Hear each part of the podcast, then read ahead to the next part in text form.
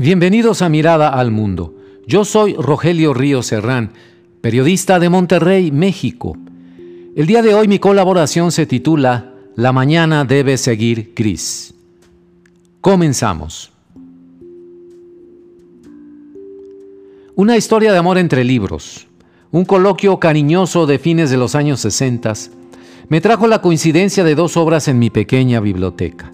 Las dos de la colección Lecturas Mexicanas, editada por la Secretaría de Educación Pública en la década de los ochentas.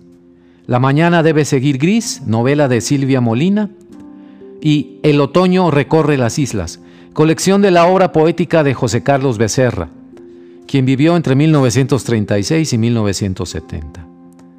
Silvia Molina, nacida en 1946, era en la novela y en la vida real la novia de José Carlos desde que se conocieron en Londres en 1969. Vivió un romance intenso, desafiante, atormentado por el rompimiento, hasta que el poeta tabasqueño tuvo un accidente durante un viaje por Italia, en el cual murió en 1970.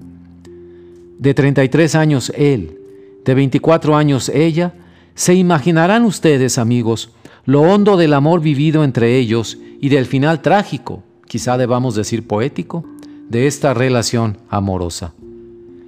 Mi acercamiento a Becerra, a su poesía imaginativa, tejida con hilos de palabras e imágenes que se desbordan como río tropical, fue igualmente intenso cuando lo leí en los años 90, más o menos a la edad que él tenía al morir allá en 1970.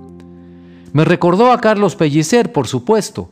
Su influencia es clara en Becerra, porque fueron los versos de Pellicer en aquella excelente recolección de sus poemas que publicara en la colección popular el Fondo de Cultura Económica, con lo que prácticamente me inicié en la lectura de la poesía y en la búsqueda de poetas que le dieran fondo a los versos que alguna vez escribí.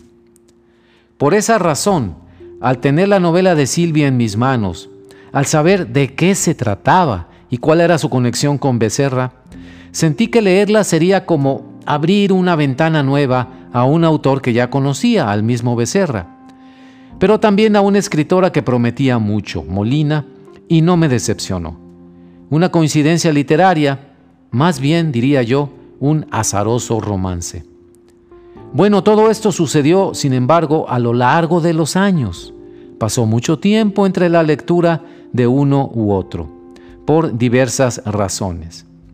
Al leerla de nuevo en este 2022, la novela La mañana debe seguir gris mantiene ese tono confesional que le imprime Molina, como si plasmara en un diario su enamoramiento instantáneo y profundo de Becerra, que para ella misma resultaba inexplicable y que la traía, como se decía en los sesentas, azotando el pavimento.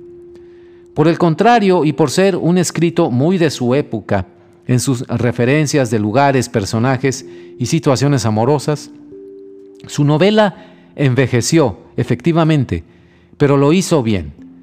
A mi edad actual, yo soy un sesentón, la leí con nostalgia, pero quien la lea desde sus veintitantos años de edad la sentirá cercana, como escrita por alguien precisamente de su misma edad. No hay referencias a celulares ni redes sociales, por supuesto, pero eso en verdad es lo de menos. Al utilizar los versos de Becerra como epígrafes para cada capítulo, Silvia regala a los lectores de novelas una muestra de Becerra, de su poesía. Es, digamos, un bonus track bienvenido. Para concluir, en la noche anterior al inicio del viaje trágico del poeta Becerra, Silvia nos describe esta escena de despedida.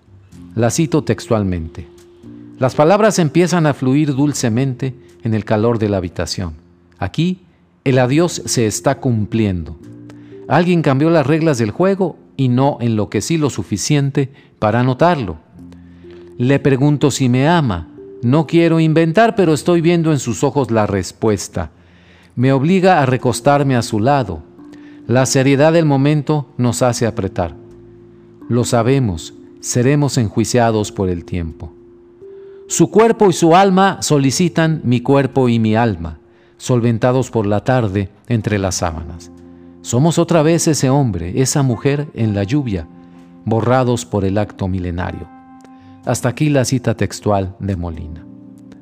Al final, coloqué los dos volúmenes juntitos, apretaditos, acompañados en uno de mis libreros.